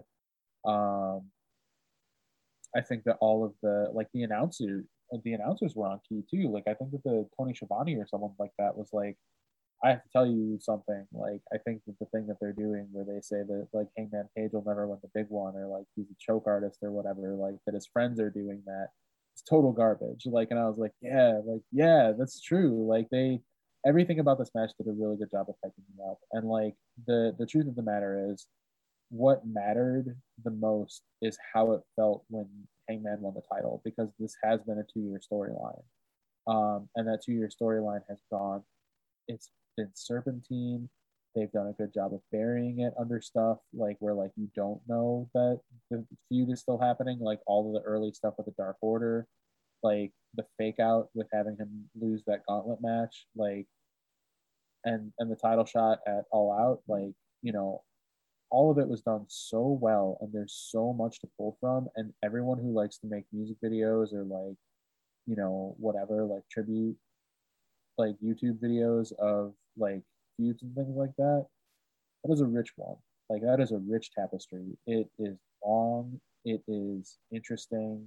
Uh, because I think if I remember correctly, when uh when Full Gear happened and Hangman lost, like Kenny was like, I'm never dealing with this guy again. But like he just kept popping up. Like it's perfect. Like it's perfect storytelling. Uh and maybe if the Young Bucks were better actors, I wouldn't mind that that last part. But like, you know, I think that I go into these matches accepting the fact that I'm going to have to stomach a little bit more uh, elite nonsense that I want to. Like I know it's happening. It didn't happen all that much. Like Don Callis was mostly uninvolved. Like, you know, the Good Brothers are not there. Um, Nakazawa wasn't out there. Brandon wasn't out there. Like, it was pretty much as clean as you can get from a match with 2021 Kenny Omega. And I'm glad they kept it that way. Just just one notch. That's it. Like it was it was close. I don't think it was perfect. Like CM Punk Eddie Kingston was perfect. This was very good um, and very good is a hard standard to reach in pro wrestling. I feel like. No, you're not wrong. Um, but I guess this kind of brings up the question now that the reign is over. How would you look at Kenny Omega's, at least for now, first reign as AEW World Champion as a whole? I think that depends on what kind of wrestling you prefer. Because mm-hmm. uh, you're looking at 20 champions have there been? Like four? I think Kenny was the third. So yeah, Hangman's the fourth. So you've got three. You can't count Hangman. Uh, if you pick Chris Jericho, you're a police officer. Uh, so, so that really leaves you with Jon Moxley or Kenny Omega, and like what style of wrestling you prefer between the two of them. I prefer brawling. Like I just do. Like you know, really I prefer technical wrestling, but Kenny is not a technical wrestler. Like he, he is like very technically minded, but like he's still a high flyer. Um, I think I like Mox's reign a little bit more. For one, it gave me Mox it gave me an Eddie Kingston World Title Championship match on the main event of a pay per view. Um, I happen to like him quite a bit, uh, so that's what I'm going with is, is Jon Moxley. Okay, I I think that it is a question of taste, honestly, and I think that both accomplished exactly what they wanted to per se in in their reigns or or are clearly defined for the greatness for the, that they had in their reigns for those different styles different approaches to storytelling and stuff like that.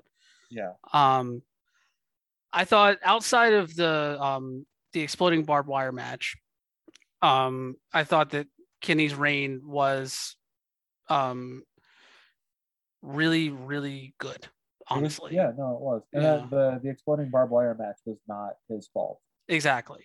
Like that match up until that point was also very good. Yes exactly. Like for all of the parameters that kenny omega could control i think that uh, this reign just further further solidifies the kind of status of that championship. It really solidifies kenny omega's place on in the wrestling landscape if he didn't hadn't already, you know. Um, and it built into a perfect climax with with Page winning the title and being raised on Dark Order's shoulders at the end of the show. Right, just in time for him to be confronted by the Fiend. his hometown. God, if the Fiend shows up, it's time. So they'll they'll they'll trademark that Mark Crozier song and it'll be like, you know, he's here, and then the bass guitar will start like the boom boom boom. Like that's that's the celebration. it's the theme. Oh man, I I dig it. yeah. I mean, really, it's going to be Daniel Bryan, but yeah, you know, beggars can't be choosers here. You got the Fiend, you got Daniel Bryan. Eh, who's no one's a loser in this scenario. Nope. Except the Fiend, if it's not him. Maybe that will come after after Danielson. Yeah. Who knows? Maybe maybe uh old uh Windham's gotta um finish up that movie that he's shooting or whatever first. Hope to God that he just goes by his last name. Wait, is that his last? No, that's his first name. That's his first name. Yeah. So confusing the Windhams and the Rotundas. I know. That does sound like a cool Western feud, but yeah, I don't know. because they just booked that whole feud in his name, Windham versus Rotundas. I've, I've watched it. It's, it's all right. Honestly, yeah. I think we stuck the landing as well as we can right now. Yeah. Overall, uh, full gear um, feelings, thoughts coming out of it. Where would you kind of place it against other AEW pay per views, if you even want to do that? Sometimes comparison can be a chore that's unneeded. I mean, there's like, it's harder to compare AEW pay per views to one another because there's only four. Like, and frankly, like I'll I'll be real. After COVID and uh, you know the way that this year is shaken out, I don't remember Revolution outside of the ring not exploding. Uh, like that's what I remember from that show. Um, so I'm not going to compare things, but what I will say is that this leaves the company with a couple of interesting directions to go, but also kind of proves that they don't have interesting directions for some people. Like we're still doing. Oh, we didn't mention that Jay Lethal got signed. Oh God, we uh, forgot about Jay Lethal. Okay. okay. Wait, hang on. All I was gonna say about Jay Lethal. Okay. That, like them continuing to do the opening, like the open contract thing with like indie talents or XWE people or whatever. Like, all right, cool. So we have we have Sammy versus Jay Lethal. Like that's what we have. How exciting! Everyone must be so excited for this. Jay Lethal, imagine. Uh, you you have more pressing things to say about Jay Lethal. I can see you like your aura is like vibrating about this. Well, it's one of those things. Like I, I mean, on this show when we cover pay per views that have people that have credible allegations against them in the past, it is something that I have made the decision to point out before discussing any kind of involvement that they have on the show. Saying that, I also neglected to mention that Colt Cabana still has not really properly addressed dropping homophobic slurs on his Twitch chat on his Twitch channel towards somebody.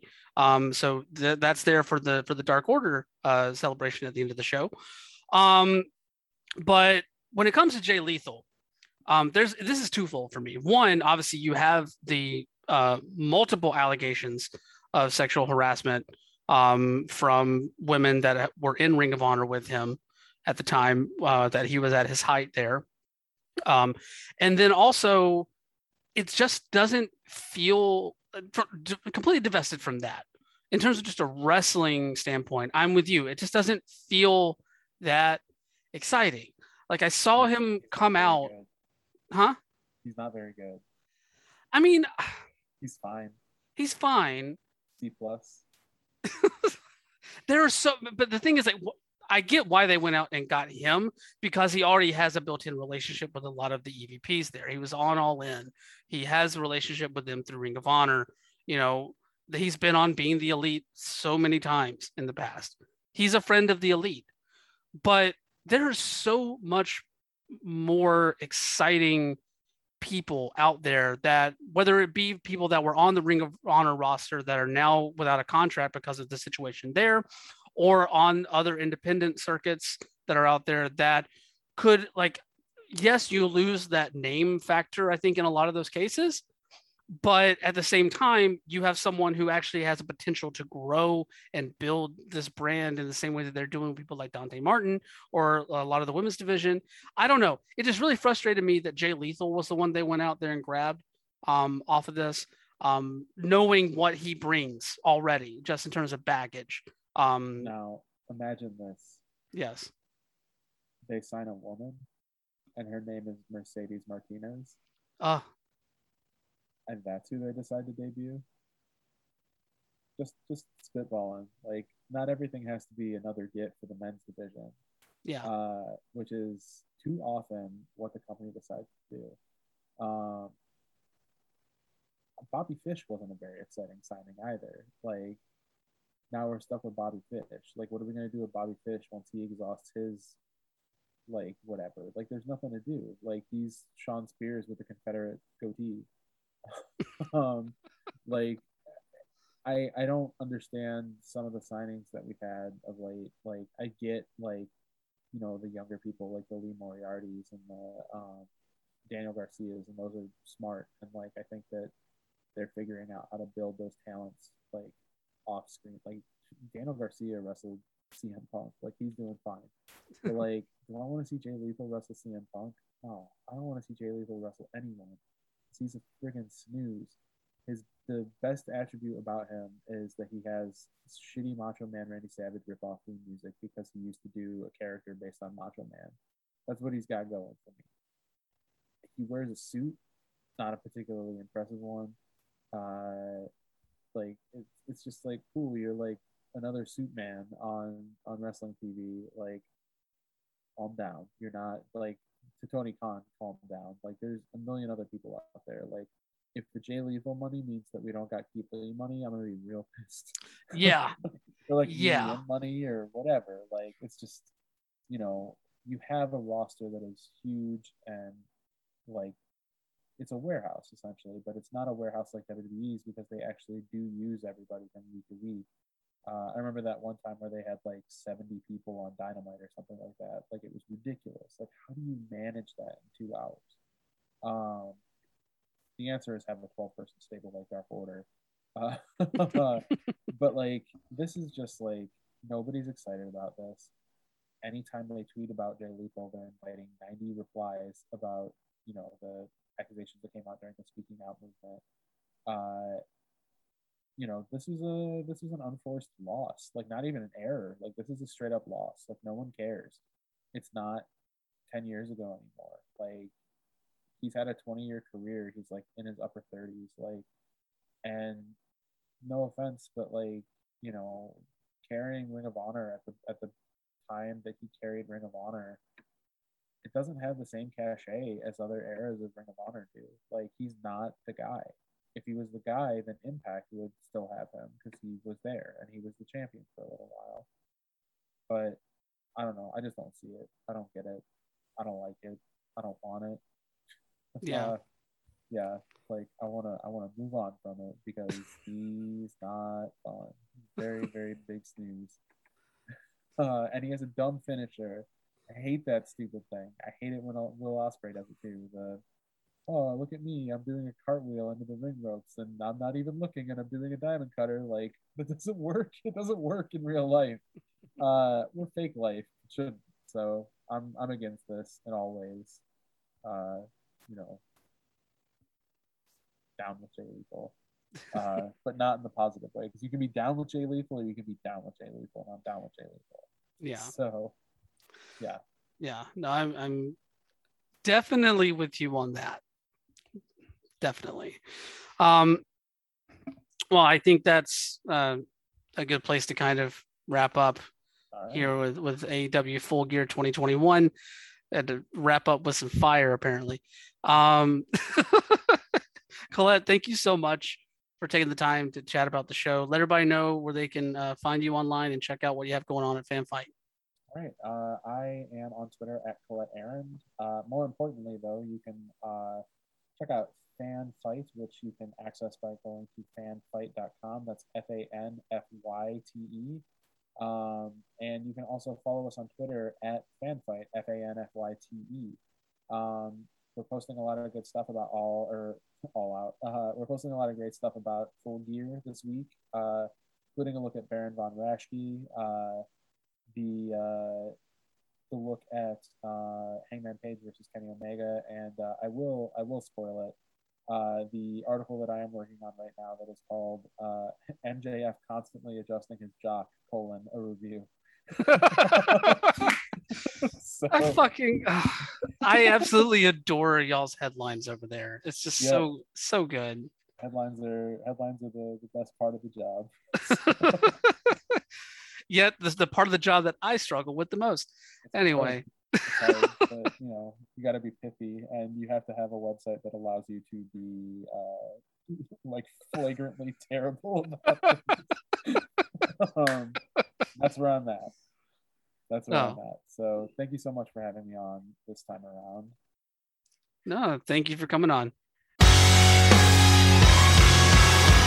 My thanks once again to Colette for taking the time to sit down and, and chat about all the different things that came out of this show. Um, I know at the top of this, I, I said that in a lot of ways, like it felt like the build to this, to uh, the overall kind of general build to this felt like a one a one match show, but um, honestly, personally, it, it was more so much more than that. Honestly, um, and talking through so much of the show with Colette kind of um, showed me that more of that. I think. I don't know. I it, it's always fun to kind of like explore where your mind's at in these sort of things. But regardless, check out um, all of the outstanding coverage that is being done over at fanbyte.com uh, on the show, as well as just their overall wrestling coverage. It's always a, a good read over there. A lot of fun stuff. A lot of um, interesting and um, thought provoking stuff as well coming out uh, of their coverage of pro wrestling over there. Um, but with that being said, we're gonna end this one. Make sure you check out uh, the other episode we have dropping today. My interview with Mercedes Martinez. Uh, that was a, a, dope chance to to have the chance to sit down and chat with her. Um, but uh, until you hear my voice again, uh, y'all stay messy, wash your hands, wear your mask, get vaccinated, and give me the Sting versus Bryan Danielson match. Bye.